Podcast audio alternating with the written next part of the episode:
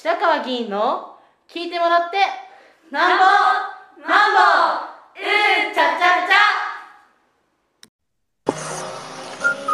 ゃ、えー、皆さんこんにちは。今日は8月の29日月曜日です。今午前11時25分を少し回ったところです。えー、今日週明けとなりました。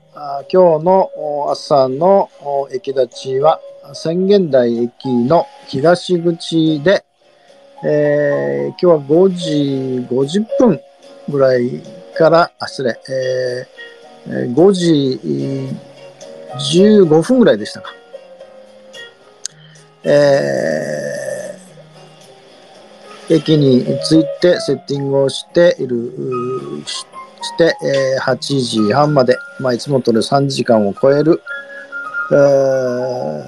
ー、宣言台駅でのその駅頭を行いました。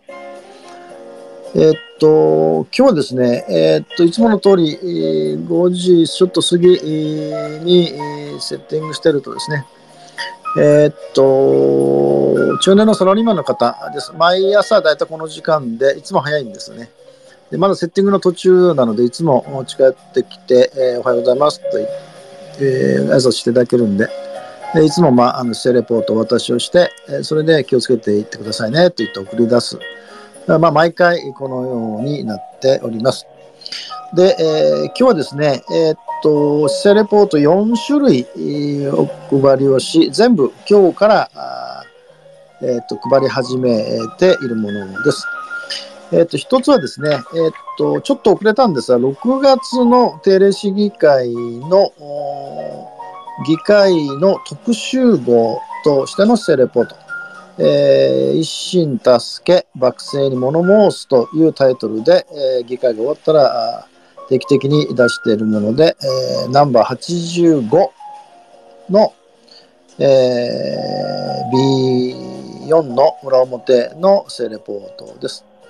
えー、で、まあ、6月付けのことですので、まあ、これはもうこれまでお話した通り、一面のところは、えー、沖縄戦戦没者の遺骨等を含む土砂をを埋め立て、えー、に使用しない意見書にというまあ、自民党が反対したことについてですね、それから、えー、っと、選択制夫婦別姓制度についてですね、えー、市民の6割以上が賛成する選択制夫婦別姓制度が成立しないのはなぜということです。えー、それから、建設アスベスト被害の市民請願がというですね、救済法に大きな問題があるため、建設アスベスト被害の全面解決のための市民請願が採択というのが一面です。えで、え、2面、裏面のところはですね、あのま、スペースでも何度かお話ししましたが、えー、っと32名の議員の中で、えー、21名が一般質問といって、さまざ、まな地域のテーマや課題に対してそれぞれの議員が市長や教育長に質問したんですが、私は一般質問立ちませんでしたが、特に印象に残ったあ一般質問を取り上げています。えー、一つはですね、山田裕子議員が時代に即した学校の在り方ということで教育長に質問をしたもので、それを取り上げています。校則の最大の見直しは全廃に、その決定は子どもたちという見出しになっています。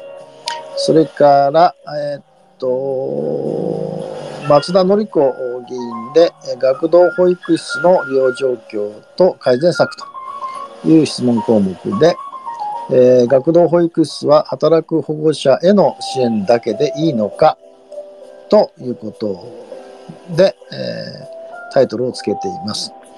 で3つ目はですね、菊池隆光議員、えー、っと越谷市公共施設等総合管理計画についてという質問で、でこれは、えー、財政問題を根拠に今後40年間で39%もの公共施設の廃止に疑問と、まあ、この3つの一般質問についての、まあ、質問の用紙と私の受け止め方というのを掲載をしたものです。えー、それからあといつもの通りですね、一心助けの天秤簿えーその天秤棒の液頭は小さなドラマの連続だの最新号、まあ、シリーズの、えーナンバー113号、えーをお配りをしてえーおりまして、えーまあ、あのいくつかのいつもの記事を載せているんですが、えー例えば介護のために札幌と越谷を往復するということの記事やですね、えー議員報酬はどのようにして決まるのかとかですね、えーコロナ支援策は検証と評価が先決とかいう、うんあるいは安倍元総理が銃撃襲撃された日、駅前市民対話集会でライブ中継と、えーいうことの記事の、まあ、新助けの天秤棒をお配りをしています。えーそれからですね、えーっと、頑張ろう日本国民協議会の埼玉読者会の7月号、あ7月の読者会を題材にして、えー自立した主権者を目指してということで、えーボル23、えー人権から見た選挙の争点。これは参議院選挙の総括のことを7月お話ししたので、まあ、それを中心にですね、えーニュースとして書かれたものです。そして、えー4種類目はですね、まあ、これ毎月定例開催してますが、9月の24日の土曜日、午後7時からです。私のオンラインタウンミーティングで、えーテーマは白川秀次の小さい秋見つけたということで、えーっと今回のですね、インタビュアーは、越谷市在住の大学3年生の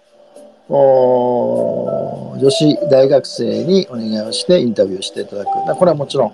あの記事に載せておりますが、まあ、この4種類を今日は配り始めた、今日から配り始めたところです。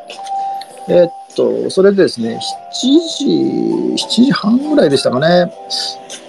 おそらく、まあ、初めて会う、まあ、30代の男性の方です。私はチラシ配ってると、まあ、あのゆっくり寄ってこられて、えー議員の方ですか？と聞かれたんで、そうですと。言ったら、えっと、最近、えー越谷市内で黒人の方が非常に多いんだけども、えーっと、これはな、なんていうんですかね、えー黒人の皆さんが多くなるような、あそういう、なんていうんですかね、えー業者とかがいるんでしょうかねってお話だったんで、ちょっとそれはちょっとわかりませんが、あの、まあ、あの、もしかすると送り出す国にはそういう方がおられるかもわかりませんけど、まあ、受ける側、で越谷市としては、あの入管を当時、国を通じて来られれば、それはもう越谷市に住むということについては受け入れますからねと申し上げたら、うん、やっぱし、すそのすごく治安が不安です不安なんですよというふうにおっしゃってたんで、うん、まあそうですねと言葉があなかなか日本語が通じないということになれば、うんまあ、どっかに越谷市はどっかにお住みになってるんでしょうけど、まあ、自治会とか、まあ、地域住民の皆さんとの交流みたいなことがなかなか難しいかもわかりませんねと。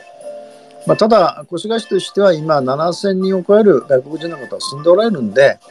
まあできる限りその市の情報を本人にお伝えをしたり、あるいは地域の住民の方とのコミュニケーションができるようにはしてるんですよと。ただまあ強制はできませんからというふうに申し上げたら、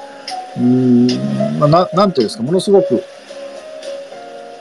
えーまあ、要するに規制ができないかという感じのお話だったんで、いや、それは、その、規制はできないんで、むしろまあ、あまあ、あの、もちろん、外国人の方にもいろいろ、まあ、ゴミ出しの問題とか習慣の問題が違うので、えー、自分の方トラブルみたいなことももちろん起こると思うんですが、そして同時にそれは越谷市民の方がどうやって、えーコミュニケーションを取るかという問題でもあるので、一概にその規制とかいうことはできないんですよね、と。言って、えーで、まあ確かにですね、あのなんていうんですかね、えーと、外国人の方が多くなればなるほど、まあ、いわゆる一般的に、その、コミュニケーションを個個別に取るというようなことがないし、私も駅頭やってるんで、と特に黒人の方大変多いです。で、英語だと思うんですけどね、まあ、大概大きな声で、えスマホを通じてお話をされて、まあ、朝早くからされてるんで、まあ、それは、なんていうんですかね、それぞれの国の習慣だったり、えー声の出し方だったりするからですね、まあ、それは、それ自身は、まあ、あの、なんていうんですかね、えーそういうことあるだろうなと思うんですけども、確かにその大きな声でいつも喋っておられるのは確かなので、ただまあ、まあ、英語が通じると思うんで、それはやっぱどちらも努力することが必要ですね、と。言ってお話をして、まあ、もし、もしそれでも何かあれば、あのメールでもいただければ、あのお答えをしますが、と言って、えーまあ、10分ぐらいですかね、お話をして、で、その、まあ、話された後に、エスカレーターを登って帰りました。で、えっと、8時ぐらいでした。これまあ、馴染みの中年のサラリーマンの方で、えっと、すぐにです、会ってですね、いや、白川さん、コロナにかかって2週間苦しんでましたとおっしゃったんで、えー、えっと、自宅、病院ですか？って聞いたら、いや、自宅だとおっしゃってですね、危うく肺炎で、えーまあ、危ないところでしたという話だったんで、それは良かったですね、というふうに。えーで、まあ、やっぱし、どこで感染したかわからないと。で、やっぱり新しい新型の、うんその、コロナウイルスだというおっしゃってて、まあ、自宅療で、えー治られたんで、えーまあ、それは良かったんですけども、えーまあ、白川さんも十分気をつけてくださいねと言われて、で、暑いからと言ってですね、あのー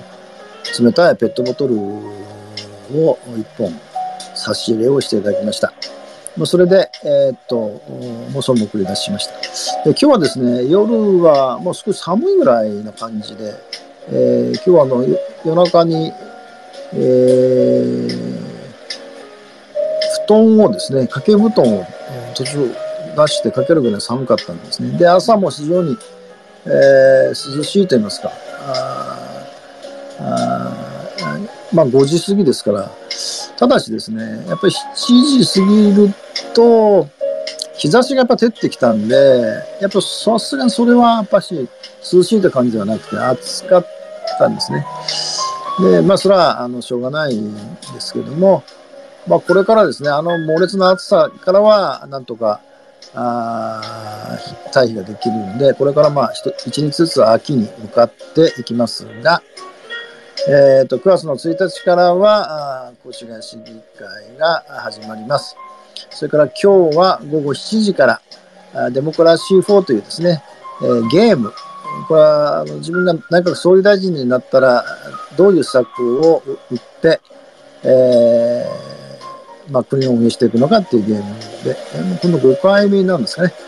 えー、と7時からあー、えー、とライブでお届けをするようにしてますので、まあ私のツイッターホームページやツイッターやフェイスブック見ていただければあの URL を貼り付けてますので、まあ、興味のある方はご覧いただき、また今日難しい方はあーアーカイブで、えー YouTube チャンネルにアップいたしますので、えー今日はそそれに取り組んでいきたいと思います。以上です。